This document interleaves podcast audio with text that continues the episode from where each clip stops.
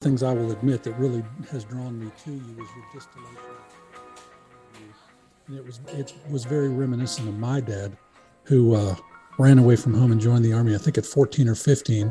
Oh fought, in, fought in World War II and Korea. When he was Wow. enlisted, then went to OCS. Wow! Yeah, and and that term going drill sergeant.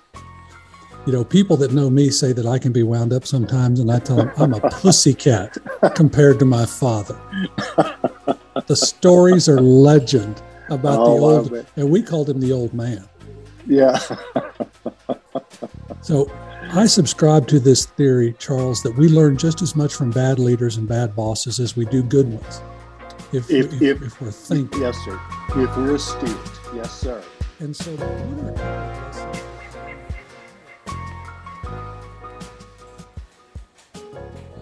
This is Mike Bassett, and welcome to Legal Grounds conversations on life, leadership, and law.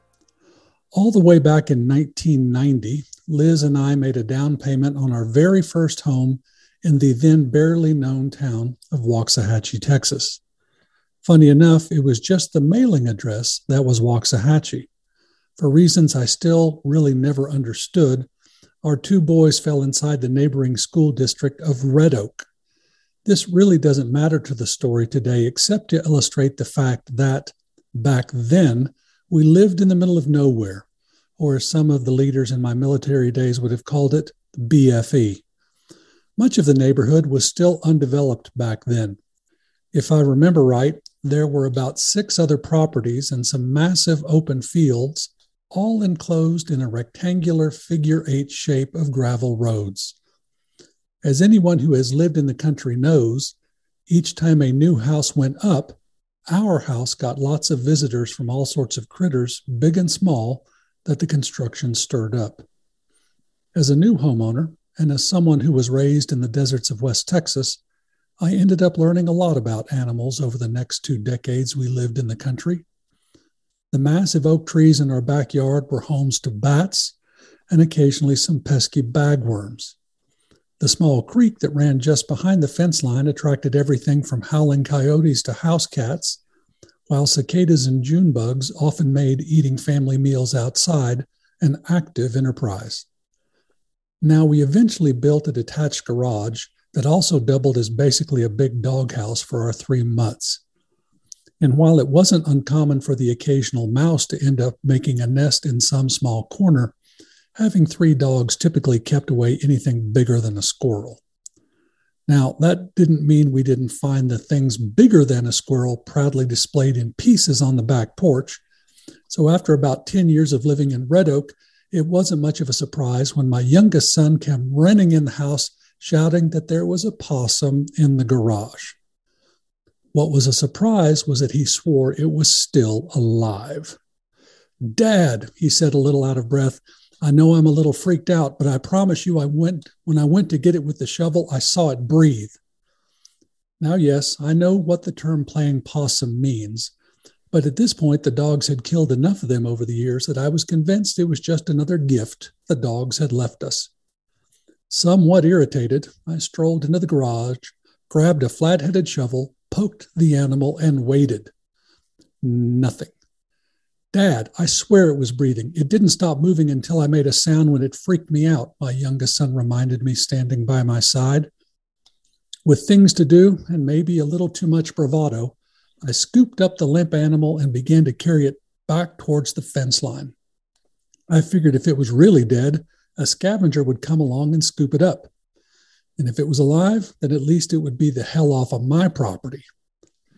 Now, I'm going to say I had about a quarter of an acre left before I was at the back fence line when, like a cartoon character, this possum decides to casually sit up in the shovel. And that's when we both made eye contact. What happened next was a gut reaction, and if I could apologize to the possum, I would. It turns out if you're in the market for a good possum catapult, I'd highly recommend a Craftsman flat headed shovel with the original heavy wooden handle. The extra weight helps add to your momentum at the end of your flinging motion. The only things I remember after that were a loud splash in the creek behind the house and the sound of scurrying far and fast in the other direction. Now, there are a lot of lessons that can be taken from this hopefully hilarious tale, but as I got ready for today's episode, I tried to get inside the mind of my guest. So here's the three lessons I took away. One, it's better to slow down and listen to people before acting, even if you think you know exactly what you need to do. Two, every situation is different. And three, every possum can play dead. Some simply do it much better than others. Charles Ham is a veteran Marine sergeant and retired entrepreneur. He holds a BA degree from David Lipscomb University in classical Greek and Hebrew and is a passionate student of ancient history. I found Charles like so many other folks have through his incredibly viral LinkedIn posts. Over the past couple of years, Charles has become well known for sharing his thoughts about life and lessons learned from 75 years of navigating the twists, turns, and ups and downs of life, often the perilous roads we travel. With posts that typically reach the engagement level of tens of thousands, Charles was approached about writing a book on his lessons for others. Initially skeptical, he ended up working with a team that brought his musings from the rocking chair to the written word. His book is called Ponder on It, Pilgrims, a reference to how he signs off his posts, and is his effort to show readers how and why wisdom is the key to living in a chaotic world through stories of family, friends, nature, and the, all the animals who call it home. And I couldn't be more excited to have him on the program today. Charles Ham, welcome to Legal Grounds. Thank you, Mr. Mike. It's an honor to be here. So, have you ever run into a possum that played dead that well? Oh, yes, sir. Yes, sir. I thought everything was going well until he raised up and we made eye contact and it was just me or him. and I, I bet you I flung him a good probably 50 or 60 feet. well, that was probably the ride of his life. Uh, you know, and I know he's fine because I heard him scurrying off.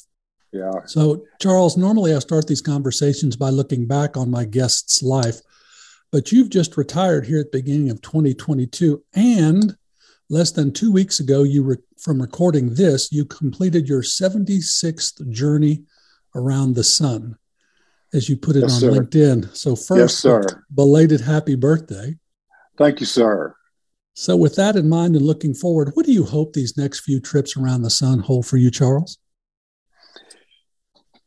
well uh, just the good life as as I've come to know it and live it. Uh, aging is inevitable, and it, it's somewhat amusing to me. In one sense of the word, I'm finding that I'm having the time of my life, and and uh, I think that might be a lesson to younger people who think that who can't even imagine being as old as I am, and and yet uh, one day they will be, uh, Lord willing. And I'm I'm thankful for the years I've had, and I just look forward to everyone that I have left, and uh, tend to keep want to just keep doing what I'm doing, and and keep looking ahead and keep dreaming until uh, the sweet chariot comes swinging in low for me. So here's what's interesting. I, you know, I know a lot of folks that are in their 70s and maybe early 80s, and and you probably know them too, Charles. And some of them are, I'm just going to say it, are probably are sort of bitter and pissed off. Yes, sir. At, at where they at. Why do you think that your approach is one of wonder and gratitude? Well, I think it is because I want it to be. Uh, so much of our life is uh, based on conscious decisions that we can make and and we have to take stock of ourselves and uh, understand who we are uh, understand the cycles of life and and choose to remain hopeful and, and optimistic and and always have a dream if if I'm 90 and still alive, uh, I'm gonna I'm gonna have a dream. Uh, I'm gonna be I'm gonna be looking ahead to something that I want to accomplish, and and when I'm gone, I'll be right in the middle of something. I I hope that someone else will have to finish it up. Well, that's where you want to be found is doing the work. So at 76, what are the things you still want to do? I mean, what are some concrete things that you're like, you know what I need to do? I need to get done in the next year or two these things. I uh, I want to write another book. I've already started on it. Look at you! You got one published, and you're starting another one. I've already started another one. Uh, the title of the first one is "Ponder on It, Pilgrims," and the title of the second one will be "It's a Dang Shame, Pilgrims." okay, I can't wait to read that one. It, it'll be a little bit sort of the same, but with a with a different approach. Uh, the emphasis essentially on the second book will be what a shame it is for us not to be ourselves and not to understand ourselves and to try to be like someone else and deny the world the, the uniqueness of us. And I, I think that's uh, an important lesson in life. There's there's only one you and there's only one me, and we can't be anyone else. And yet, so many people seem to try. And I'll I'll make that point through a series of stories and Texas grit and things like that are in the first book, and and try to make it readable. And uh, uh, that's that's the plan right now, anyway. You know that comment makes me think there is a Franciscan priest by the name of Richard Rohr that does this great series on the first and the second half of life. And I cannot mm-hmm. put it near as eloquently as he does. But one of the things he talks about is in our first half of life, Charles, so much of what we're doing is trying to live up to an image, live up yes. to something. You yes. know, you worked in the oil field to make a good hand, yes, make your bones. Yes, sir. Yes, sir. And yet maybe we find that when we round second, maybe that's just not the best use of our energy. That's quite possible. It's quite possible. I never thought of being an author. Uh, and I've always liked to write, but just for my own amusement uh, more than anything else. And LinkedIn uh, gave me a forum and even then, that wasn't my intent in going on LinkedIn. But I I saw all of these folks on LinkedIn, and they were angry and confused, and it seemed like the whole world was was was just frustrated and to the state of despair. And and I I wanted to say something to them, so I I started writing articles that more or less address that subject and telling people, you know, everything is going to be okay. Just lighten up and get a grip and and and uh, don't worry about things that you can't do anything about. Some people are just uh, their whole thought process all day long is what's going on in Washington, and uh, I, I think about what's going on in Round Mountain you know, up, up there with my critters and what's going on in my own life and try to have a little influence with people who will listen to me.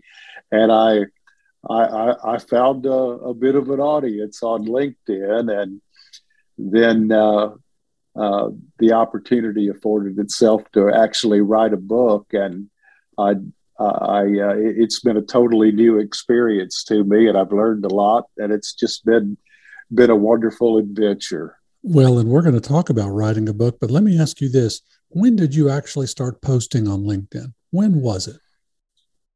It was probably about four years ago. Okay, pre uh, pre pandemic. Yes, sir. Yes, sir. But even at that, there there was j- just so much division and and anger uh, and and and just rage that you saw in our country, and and and really the world. And I felt like I had something to say. And well, you and, do have something to say. Yeah. Uh, so so I said it. I, it's in Ponder on It Pilgrims. That's that's what I have to say.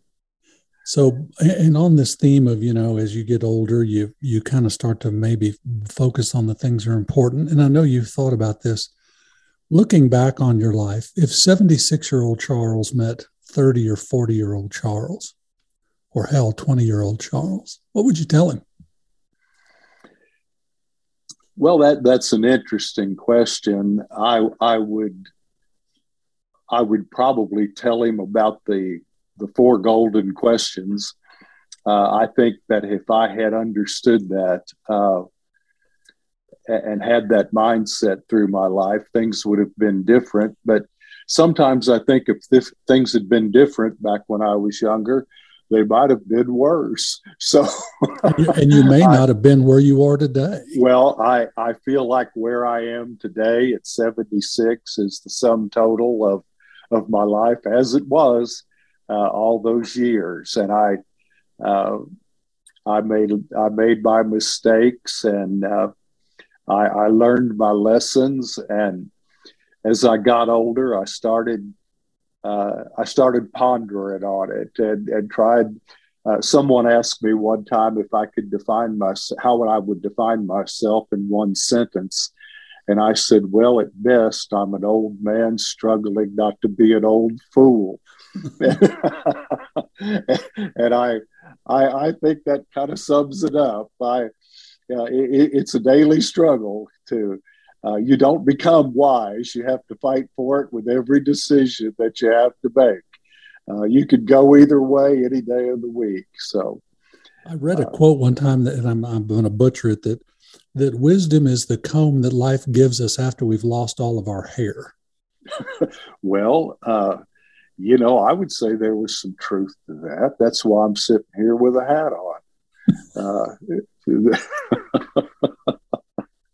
Now, we're going to get to some of these stories that you post, but here's my first question. Tell listeners, how do you go from being a 72 year old guy who says, you know, I'm going to share some of these nuggets of wisdom I've been turning over in my head because at least the LinkedIn world seems to sort of be burning down, to having posts with thousands of interactions that lead you to writing the book? Is it just a gradual progression?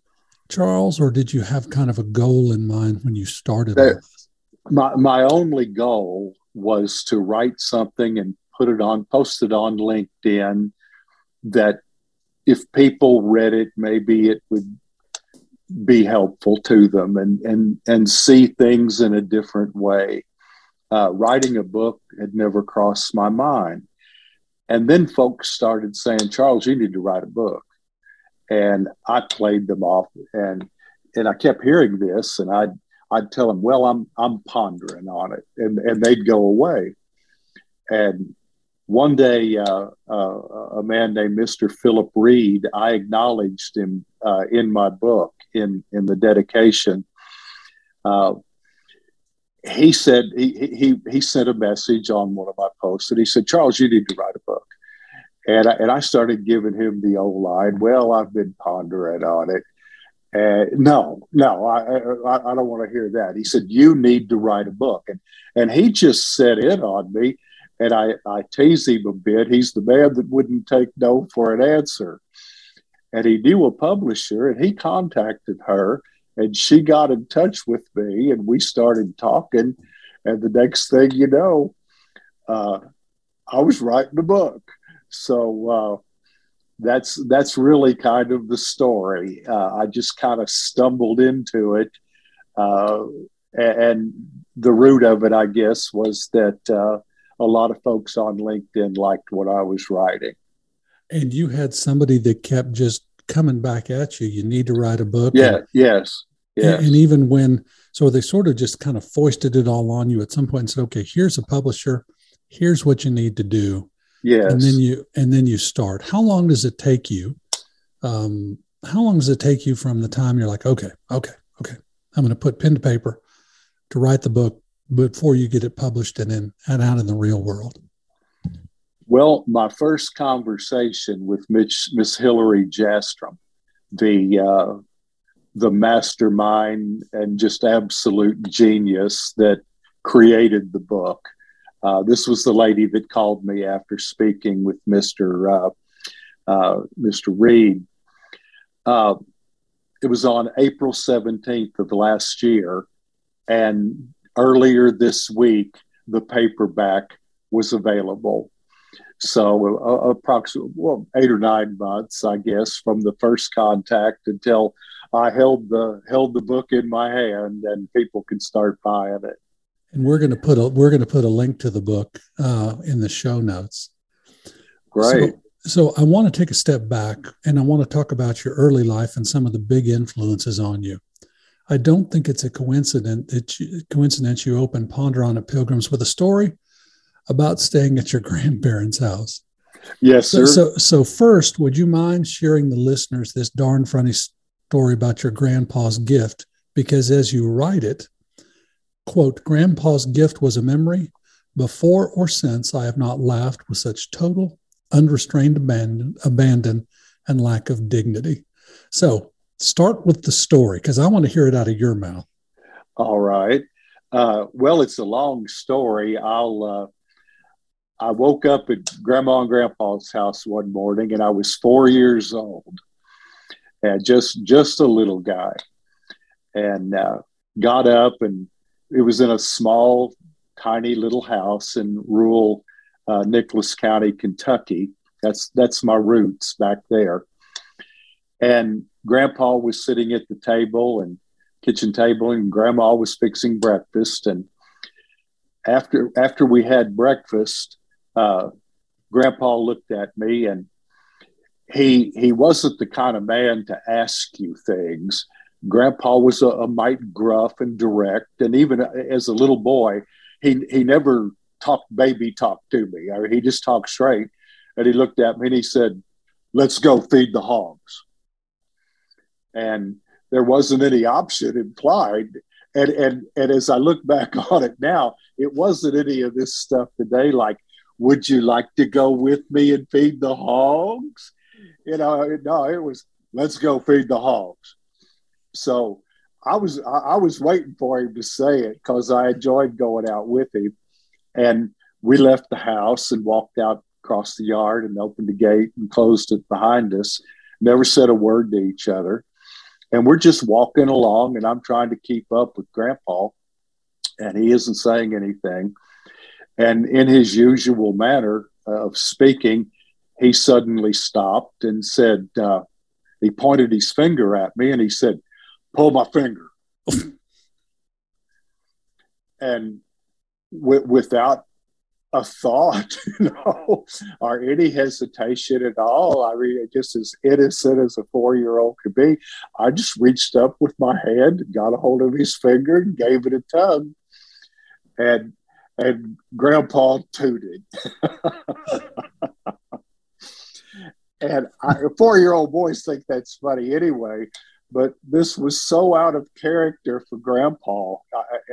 And he just walked on like nothing had happened. completely, and, completely stone cold about it. Yeah, yeah. But as I thought about it later, he was probably just as tickled as I was always. But I, I just became hysterical and and I, I I I fell down on the ground and I rolled over on my back and I'm just guffling. I'm kicking my heels on the dirt, and I, I my, my legs just failed me. I couldn't even hardly stand up. And the the re I called it Grandpa's gift because of all the gifts that uh, that anyone's ever given me. Uh, he gave a little four year old boy a gift of laughter and now here, here he is at 76 years old, 72 years later, talking to you on a podcast that I still can't talk about it without laughing and, and maybe even fighting back a tear or two. It was just a. Uh, I, I tell people to make memories and what a wonderful gift to give a little boy.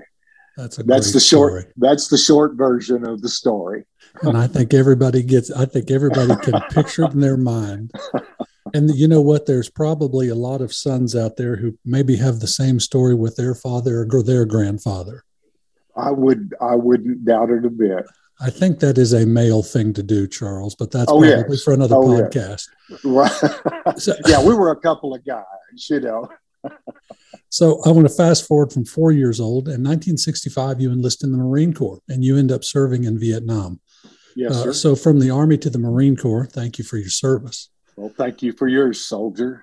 So both of my older brothers served tours in Vietnam and Vietnam as well. And while I don't want to ask you anything to share you're not comfortable with, would you tell us a little bit about that time in your life and maybe some of the skills, practical and per- and personal, that you still use today? Charles, from 1965, some things you learned that you still today rely on. That that's a really interesting question, and I'm glad you phrased it the way you did. You've you've given me an out to talk about things that are that really are important about uh, being in the service. Uh, what, well, there were so many lessons, but but discipline uh, was certainly one of them. Uh, authority, but I also learned something about leadership uh, from drill instructors of all people. And I, I had great leaders all through my Marine Corps life. Uh, I had a gunnery sergeant that I, I, I, I, really just adored him, almost like a father. And yet he was the honoriest person I ever saw. He, he was just, uh, he was a gunnery sergeant in the Marine Corps, an old warrior and fighter. But uh, in I, I felt I've always been someone that can kind of put themselves out on the outside looking in, and going through boot camp was an experience. And with the way my mind worked, I I took note of some things that uh, maybe some people didn't stop to think about. In leadership, if you are absolutely consistent, absolutely consistent without a flaw, and you treat all of your people exactly the same way, they'll end up loving you. Uh, when I graduated from boot camp, uh, the feeling that I had toward those outrageous men that I had been with for the last 13 years was was was almost a sense of love. If I saw one of those people today, I'd hug them and buy them a beer. I, I mean, I, they they meant they made me a Marine, and and they did what what they had to do to do so. And in my own business and experience in life, I didn't treat my people uh, like a drill instructor treated me, but I tried to be totally consistent and I tried to sh- show no favoritism to anybody. Uh, what rules we had were, were the rules, and uh, it's interesting. Uh, I had a great relationship with my guys. Uh, I, you know, I, I, I it, we were like a family, and I was the father, and and so I'm the one that told them what they needed to do, and and they called me uh, Mr. C and Mr. Charlie's some of them called me pops, and you know, we just had a good time. And they even loved it when I, you know, I'd, I'd tell them, I'd threaten them, you know, that if, if, if things didn't get straightened out here pretty quick, I was going to go drill instructor on them and uh, they loved for me to do that. They they thought it was funny, and so we had a good time. But that's something I learned in the Marine Corps, and and I I uh, well that's discipline and leader th- those were my leadership goal uh, lessons uh, there there were life lessons that uh, life is short for some people and and and for some people it's it goes on a little longer and and uh, the randomness of death mm. in the marine corps uh, it doesn't matter who you are, how big, how tough, how mean. Uh, there's a certain randomness to it that's beyond anyone's control, and that is a life lesson. It's it's true. Uh, it's true today. Uh, we we have no guarantee of tomorrow, and never had and never will. And the old Marines, when I was when when I was in, I don't know. I can only speak for my four years, but uh, senior NCOs were uh, World War II and Korean veterans when I was in, and and these men were like they were just like gods of war to me. I, I, I respected them for that, and they had this uh, fatal uh, fatalism of an infantry man, infantryman. They they believed that if it was your time to go, there wasn't anything you could do about it, and it didn't make any difference where you were or what you were doing. You could be at home sitting in a lazy boy watching TV, or you could be where we were. It didn't matter. You wasn't going to go unless it was your time to go. And they really believed that. And it, and it served them well in that situation. They they just had a calm fatalism about them, and they and they did what they had to do and that has uh, that has been something that they've passed down to me. I, I have a, a, sense of that that uh, life is what it is, and I cherish every day. But uh, it could come to an end in a moment. My daddy died of a massive heart attack when he was seventy-two, and so I've outlived him now four years, and uh, I've always wondered if that would be my fate but I but I I'm like the old old gunnies and first sergeants back in the day. They just don't think about it. You know, may, maybe yes, maybe no, but there's nothing you can do about it, so you don't worry. And and that that's been a great lesson too. And one of the things that I really loved about my time in the military was you learned accountability. Yes, sir. You, when you told somebody that you were going to do something, Yes. you were told to do something, it just it just got done. Yes. Yes. Yes. Um, which is a trait that I think serves us well. One of the things I will admit that really has drawn me to you is your distillation of sort of your worldview, and it was it was very reminiscent of my dad, who uh, ran away from home and joined the army. I think at fourteen or fifteen. Oh fought, in, fought in World War II and Korea. When he was wow. enlisted, then went to OCS Wow. Yeah, and and that term going drill sergeant. You know, people that know me say that I can be wound up sometimes, and I tell them I'm a pussy cat compared to my father. the stories are legend about oh, the old, and we called him the old man. Yeah. so I subscribe to this theory, Charles, that we learn just as much from bad leaders and bad bosses as we do good ones. If if, if, if we're thinking, yes, sir if we're astute. Yes, sir. And so, what are a couple of lessons that along the way you have learned from some maybe not so effective leaders that you're like, you know what? That's something I will never do. I, I think the important thing for a leader is to lead. And I've known leaders that did, and I've known leaders that didn't. And if you don't have someone, I have an old fashioned view about this. So there's a lot of books on the market about leadership. And, and uh, my basic philosophy has been uh, leaders lead people, and they have people that follow them. And if you want to know if you're a leader, get out to the job site, uh, get out of the truck and get after it, and look around every now and then. And if somebody's behind you, you're their leader.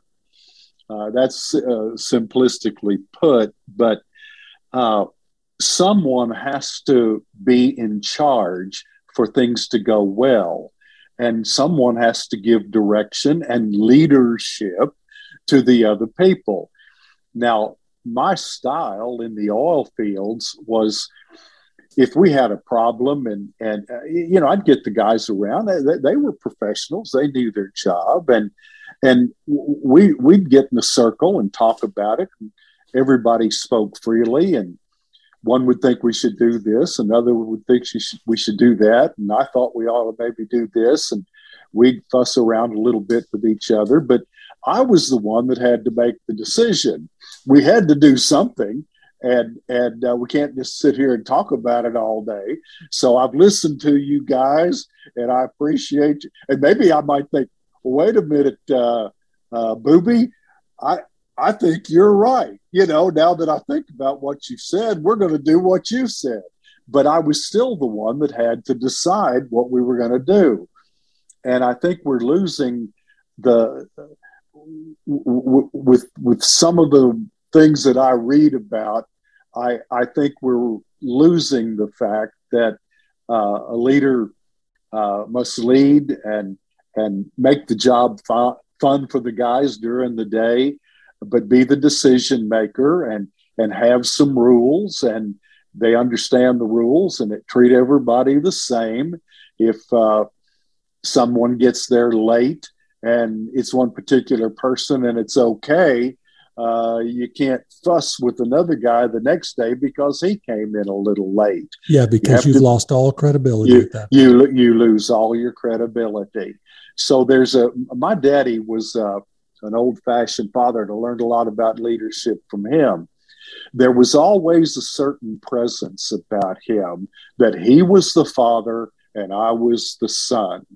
We did a lot of things together and had a lot of great times together, but we didn't play around, wrestle in the floor, and all of that. He had a certain dignity about him. And when he spoke, uh, I took that man seriously. And if I started bumping up uh, against the edge of his patience, I knew I better start backing off quick because I didn't want that man to get up and start taking that belt off, oh. which he was he was known to do. You know, uh, when I was a little boy, I I got my butt spanked, and not not that often because uh, a little of that went a long way with me, and and yet uh, uh, I finally grew up and became a man, and and Daddy became the best friend I ever had. It's amazing how smart our fathers get the older we get. I know the older oh, I got, my man, my old man became brilliant. I don't know how that happened. yeah, you know, but you make a point, Charles, and that and this is something I see in a lot of younger leaders and I echo back to what my dad used to tell me. I'm going to say the G rated way. He would say, I'm not your friend. And you don't have to like me. I right. don't really care if you do, but you are going to respect me. And I think yeah. a lot of people would rather be liked than respected. Yeah. At the end of, and at the end of the day, I think the coin of the realm, Charles, is respect. It it really is. And to have respect, you have to know what you're doing uh, you, you, you have you've you've you've got to be knowledgeable about what you're doing and and and there again uh, uh, lead lead your people and and and treat them all with respect. And treating them with respect is is expecting them to uh, live up to a standard of excellence uh, and and not have low expectations of them. And to be able to tell them flat footed you know you're you're better than this and i expect better of you than this now we're going to get this right you know mm-hmm. he still has his job but but uh, you're you're you're providing mentorship and leadership to them so let's talk about the book, and the official title is Ponder on It, Pilgrims, the Bucolic Mark Twain on Critter Councils, Kooky Bandits, and Texas Grit. So yes, anybody that sa- anybody that says that writing a book is easy has either done it once or not at all. Right. now, give us a rundown of what you aim to put in the book and why it is you took the time to get off the porch and snuff out the cigar and write the book. I I I became motivated once I saw a path to doing it, and I hadn't I had not seen a path to actually. I didn't know the first thing about uh, how to how to publish yeah, a book. Daunting, sure. Yes, and and all of a sudden, people started coming into my lives, and and the door opened, and the the the the motivation of it was I I just felt like I had something to say, and I felt like there was. I, I would sit literally on the cabin porch in a rocking chair with my coffee cup in my hand, and there was always debate on LinkedIn about what was in the coffee cup, and I never said. But uh, I thinking about something is one thing, pondering on it is another.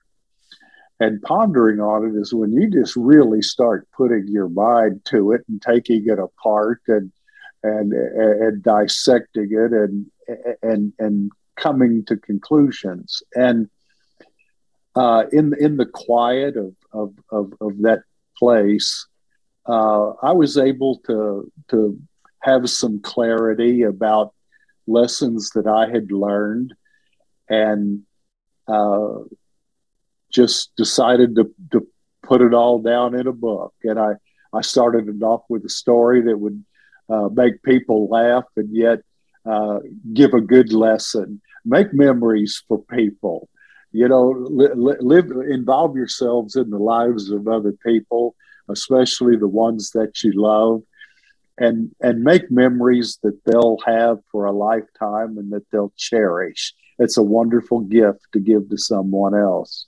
It is. And there, there's so much to unpack in the book and and I cannot recommend it to listeners enough but one of the things I loved is the stories of what you call your critters which yes, at sir. first I kind of thought, oh, fun, these little allegories involving animals. And while there are some of those, a lot of the animals in these stories are real.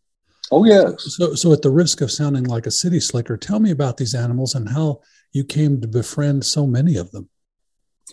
Well, they're the critters that live on Round Mountain.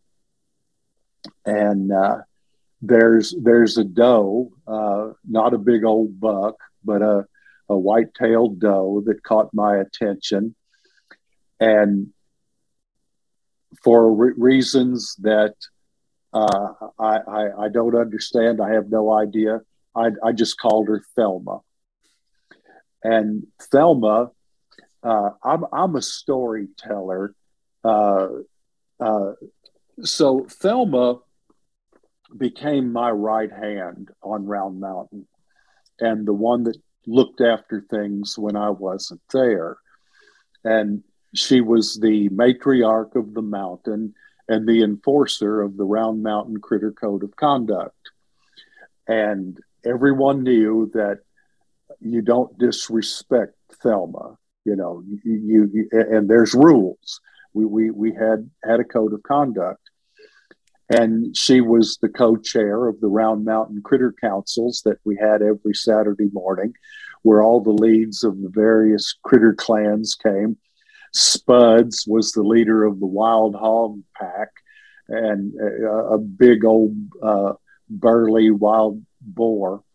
And and Spuds was a little cantankerous and clashed with Thelma at times, but she kept him in line and then there were bobcats named Miffin and Muttons and Bo, and there were coyotes named Rex and Hank, and the list just goes on and on. A coon named Rocco, and I just I started telling tales of Round Mountain, and it was one of the things that first got me noticed. Uh, I'd, I'd start some story about it, but I'd always begin the story with with some little one liner that might make people stop and think uh, something a, a, little bit deep, something for them to ponder on.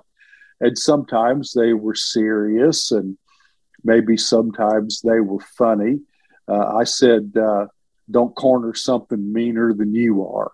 You know that that was one of them, and, and then I just move on with the with uh, talk, talking about the last Round Mountain Critter Council and whatever what all was going on on Round Mountain.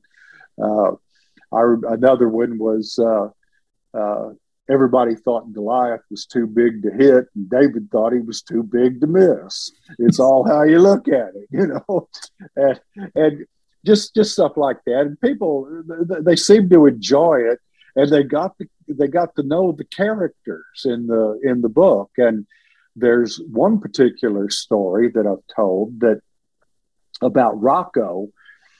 His great grandfather, Lord knows how many times removed, can actually claim uh, descend, uh, uh, uh, uh descendancy uh, to the Alamo.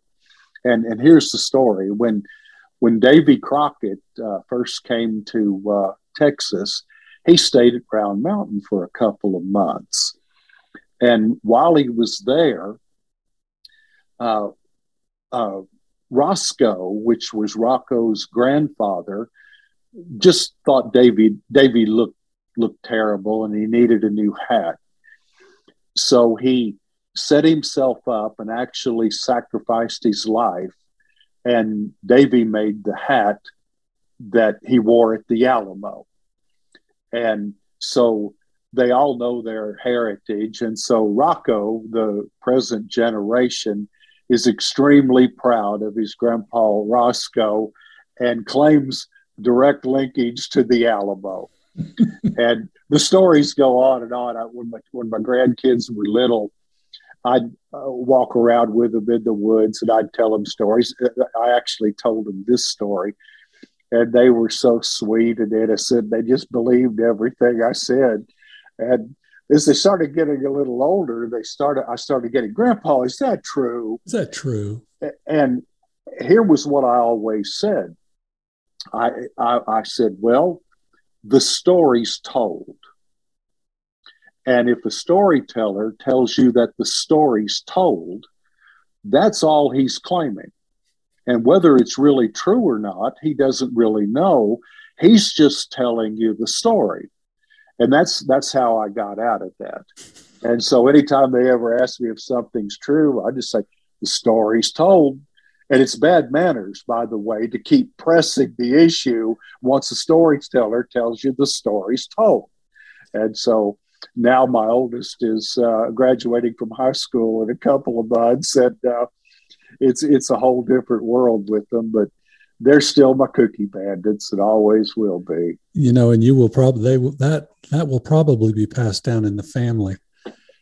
I hope uh, so. Uh, you know, one of as we wrap up, I was listening to one of your podcasts, and you had this great line. We all know what a fool is, so in a way, we know wisdom when we see it it's the opposite of a fool. Yes. What are, what, what are some of the ways, Charles, that the minute this folks turn off this podcast, they can become more wise and give folks just a little more grace? Because I, I got to tell you, brother, I think grace is in pretty short supplies these days. It is. Um, wisdom puts us on a level uh, above knowledge and and even understanding and when we give no thought to our actions and add, act at the spur of the moment and or or or say something without thinking. Uh, once words are spoken they they can't be unspoken. And people never stop and think about these things. And the I've I've been as big a fool at times in my life as any human being could possibly be, and I've never tried to present myself as anything other than an old man struggling not to be an old fool. But uh, we can learn lessons from our own mistakes if we if we stop and think about it. And I'll try to get the four golden questions in right now. Please. There's there's uh, there's there's four constants in life, and and this came to me rocking in up on the porch in at Round Mountain. I was thinking about this. At any given time during the day, we could be doing something or, or about to do something about to say something or saying something. So it's acting and talking. And then on another level, the third is things that we think. And the fourth is things that we feel. So acting and and talking and saying things you and but things that you think and things that you feel and people don't exercise discipline in their lives hardly in any of them and to take a moment to stop and think about the, the golden questions are what would a wise person do? What would a wise person say? What would a wise person think? And what would a wise person feel? What would a wise person do? What would a wise person say? Give it some thought. But one of the biggest ones I think that's helped me is what would a wise person think?